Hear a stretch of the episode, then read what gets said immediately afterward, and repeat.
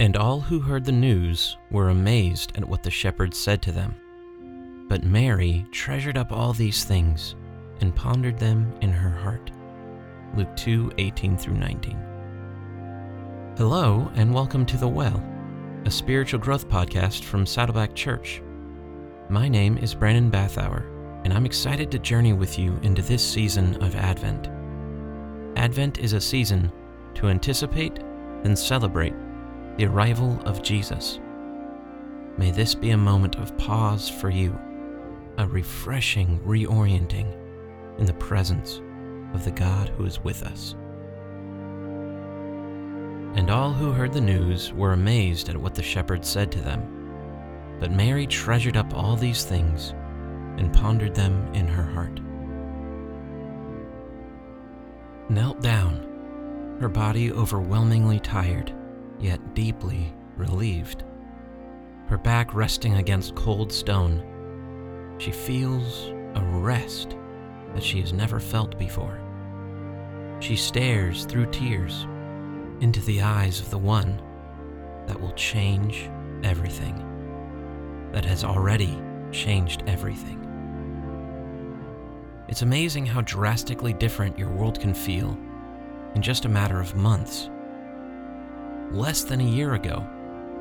If you'd have told Mary that she would have been here, in this place, in this reality, it would have been unthinkable, like a story from an alternate universe. Her world had been turned upside down. Less than a year before, life was life. There were challenges, but nothing she hadn't experienced before. Life wasn't easy in Nazareth, but she was checking the boxes and cruising through. Her thoughts were likely on the wedding, on becoming a wife, of preparing for her next season of life. Wifehood, womanhood, motherhood, family.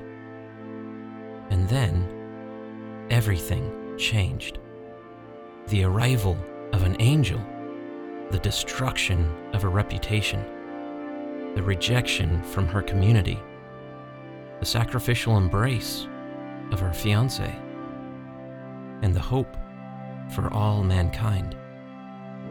And now, nine months later, the world, her world, is almost unrecognizable.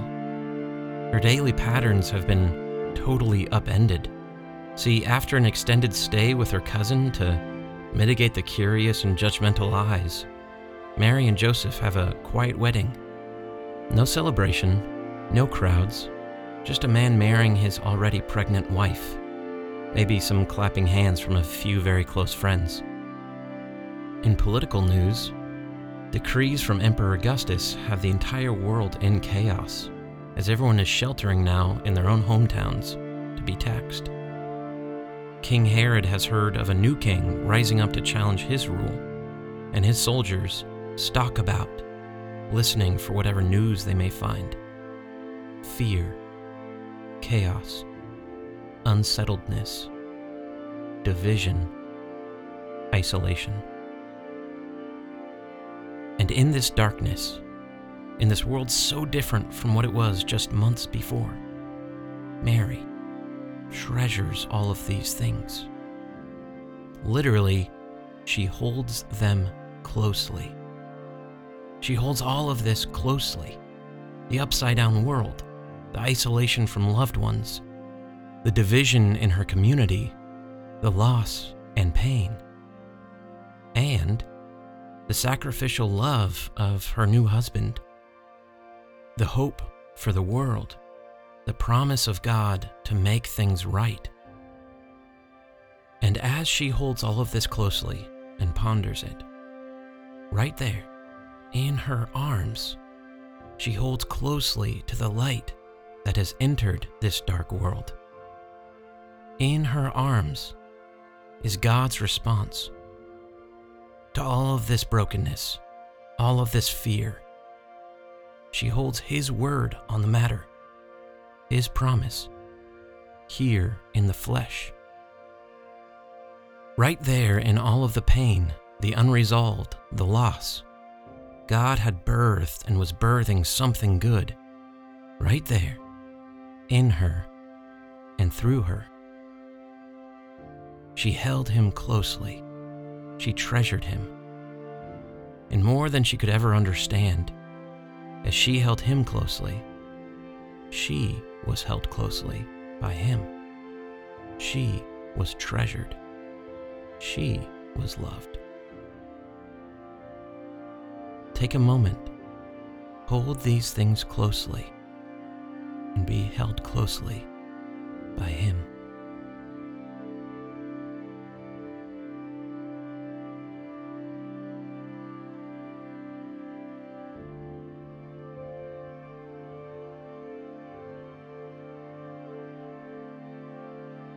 And all who heard the news were amazed at what the shepherds said to them. But Mary treasured up all these things and pondered them in her heart. Luke 2 18 through 19.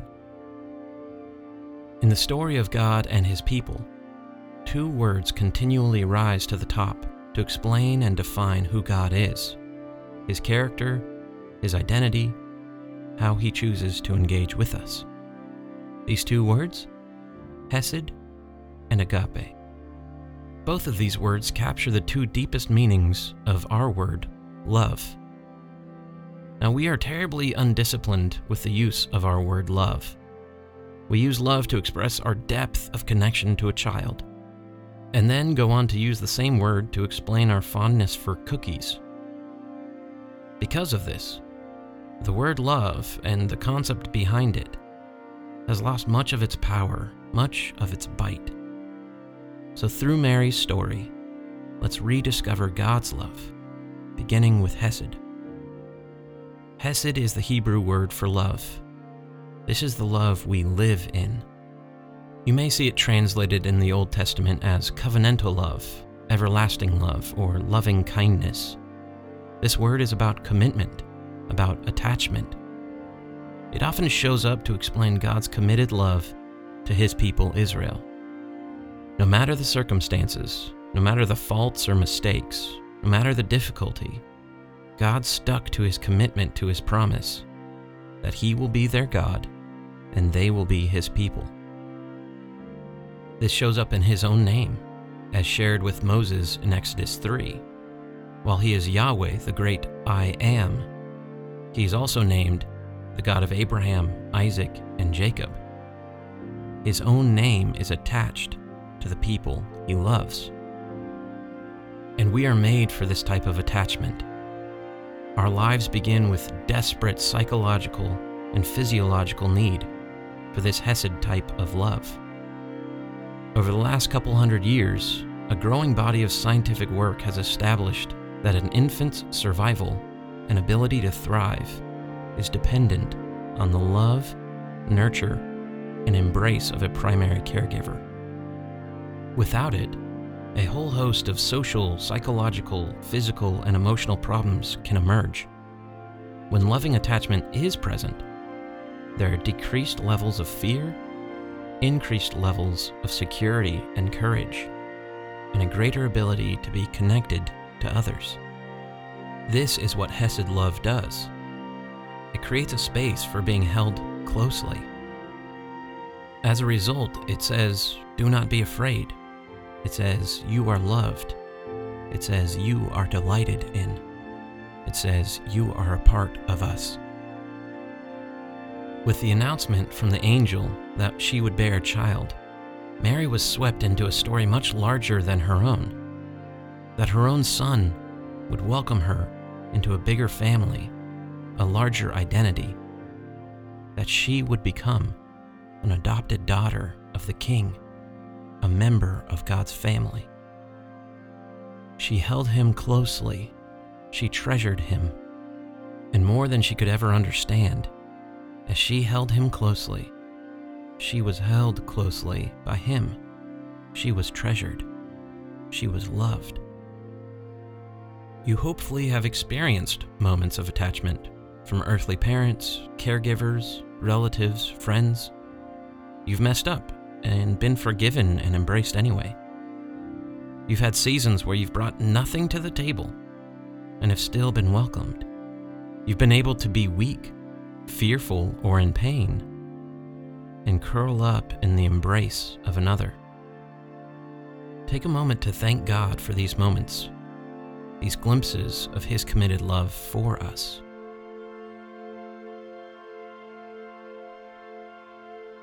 You've also very likely experienced the lack of this committed love.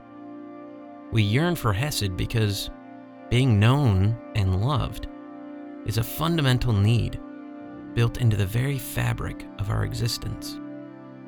God made you to love you.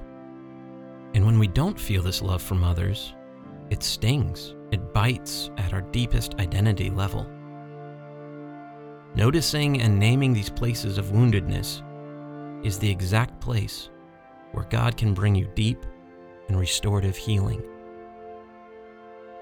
Think of some facet of yourself, some memory where you did not receive the love you were made to receive.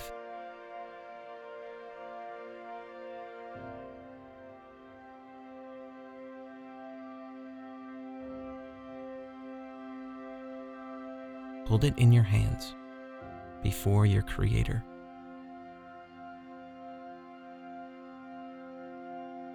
With what is in your hands, He says to you, You are wanted. You are loved. You are a part of my family. You are enough. Your Father embraces you, treasures you, holds you closely.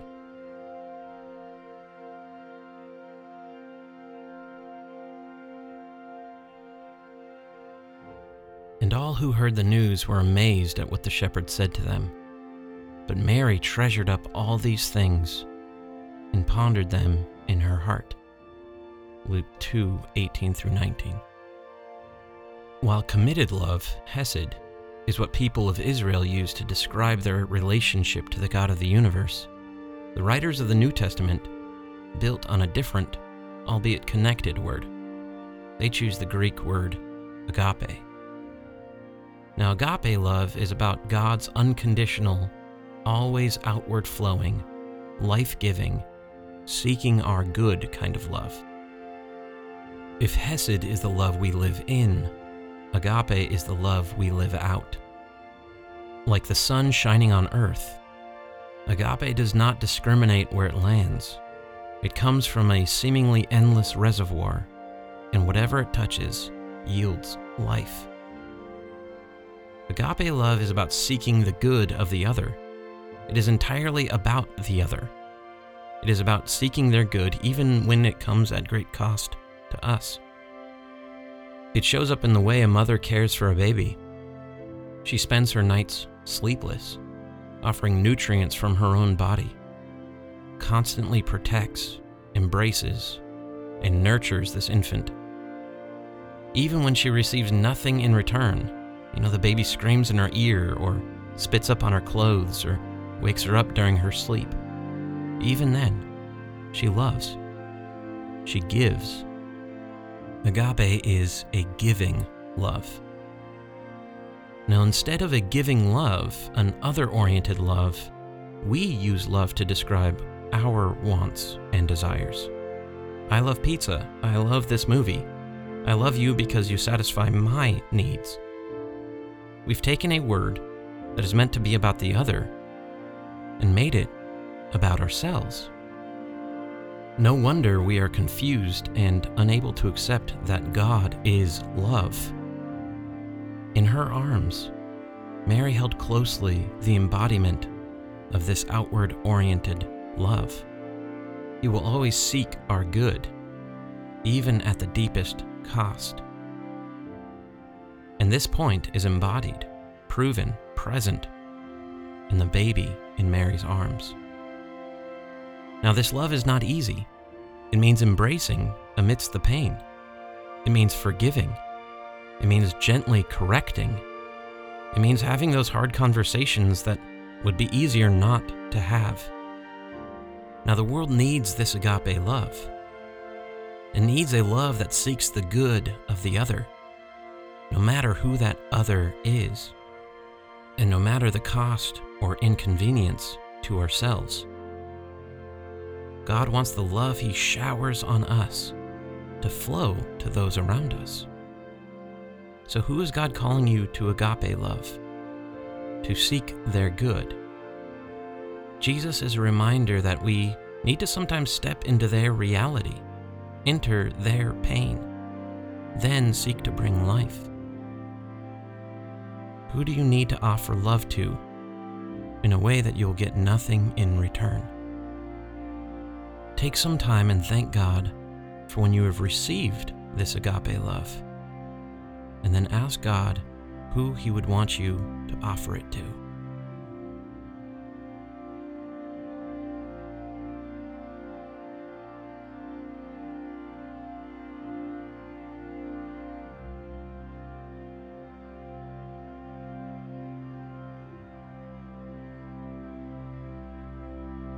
Soul magnifies the Lord, and my spirit rejoices in you, my God and my Savior. For you have been mindful of me, your servant. I am blessed and loved, for the Mighty One has done great things for me. Holy is your name. Your Hesed love extends to all your sons and daughters, from generation to generation. Help me live in this love. In your agape love, you have brought down corrupt rulers from their thrones and have lifted up the humble, filling the hungry with good things. Help me live out this love. In light of your coming, you're holding me near. Help me live in your committed love. Help me live out your others oriented love. In the name of Jesus, amen.